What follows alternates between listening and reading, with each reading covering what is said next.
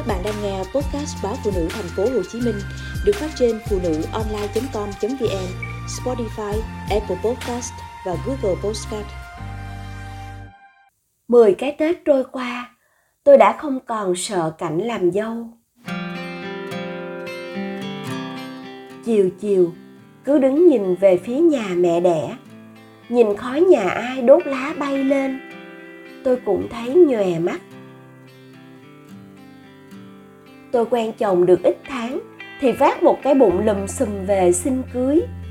Cách đây 12 năm, ở một vùng quê miền Trung, chuyện có bầu trước khi cưới thực sự rất khó được chấp nhận. Nghĩ lại, tôi thấy tội. Mới 22 tuổi đầu, phải ngồi co ro trước cha mẹ chồng, run lẩy bẩy khi nghe cha chồng phân tích. Các con vội vàng quá, cha sợ các con chưa hiểu nhau cha mẹ yêu nhau suốt mấy năm trời, tìm hiểu kỹ càng mới đi đến quyết định cưới sinh. thế, con về làm vợ thì đã biết chồng con thích ăn món gì chưa? Đã học được kỹ năng gì? Nhà chồng có điều kiện hơn nhà tôi. Cha mẹ chồng cũng là một phạm vi gì đó rất xa cách. Tôi luôn thấy sợ và không có một chút tự tin nào vào bản thân khi ở trong nhà chồng. Chắc có lẽ vì có bầu trước vợ chồng tôi mới được chấp nhận và đến được với nhau. Vợ chồng tôi cưới nhau xong thì ra thành phố tiếp tục sống và làm việc. Năm đầu tiên về ăn tết ở nhà nội, tôi đối diện với rất nhiều nỗi cô đơn, hoang mang. Cha mẹ chồng tôi đi bán hàng bận rộn quanh năm, chỉ nghỉ đúng 3 ngày tết. Chồng tôi luôn muốn về quê sớm và trở lại thành phố thật muộn để tranh thủ ra kiosk phụ cha mẹ.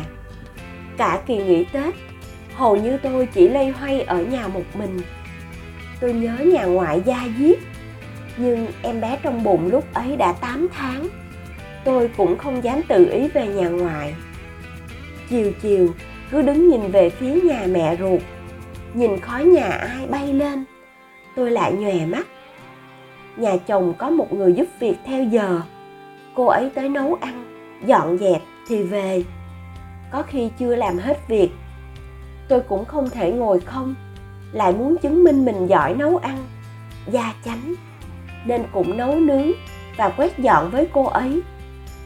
Tết năm đầu tiên tôi làm dâu ấy, nhà chồng có một thùng rác lớn đặt góc sân, rác đầy, phải dọn cho sạch hết. Nhưng tôi chẳng biết chỗ đồ ở đâu, nên quyết định dùng bật lửa và đốt lửa bén, rác và giấy cháy xong thì cháy luôn cái thùng nhựa.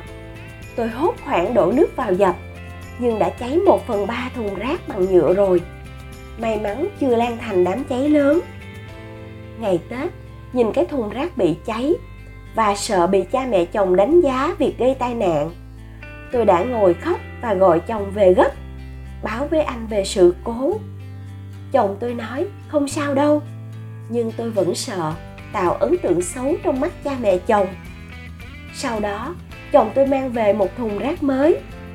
Anh bảo anh kể cho mẹ rồi. Mẹ chỉ hỏi em có bị làm sao không? Và đưa cho anh thùng rác này về để thay. Không sao đâu em. Hơn 10 cái Tết trôi qua ở nhà chồng, những đứa con lần lượt ra đời. Tôi vẫn đùa rằng cuộc đời mình chỉ có ăn rồi đẻ và đón Tết nhà chồng chưa bao giờ ý kiến hay chê trách con dâu nửa lời. Dù cho tôi nấu ăn thường xuyên bị cháy nồi, làm mọi việc rất cẩu thả.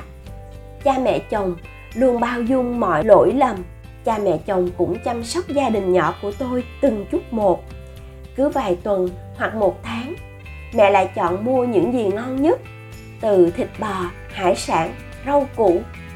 Từ quê gửi xe đò vào thành phố cho chúng tôi mỗi khi có chuyện. Chỉ cần mở lời ra tâm sự với cha chồng, thì tôi luôn nhận được câu trả lời hoặc lời khuyên thỏa đáng. Mười mấy năm làm dâu, tôi đi từ sợ cha mẹ chồng, chuyển sang cảm giác biết ơn. Nhiều lần, vợ chồng mâu thuẫn, tôi muốn ly hôn quách cho xong. Nhưng cha mẹ chồng quá tốt, là lý do khiến tôi ở lại. Tôi đã không còn sợ cảnh tết về nhà chồng đã không còn những nỗi cô đơn và hoang mang.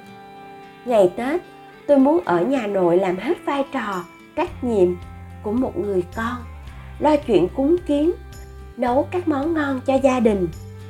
Cách sống của cha mẹ chồng khiến tôi nhận ra có những chuyện chỉ là do bản thân suy diễn và sợ hãi.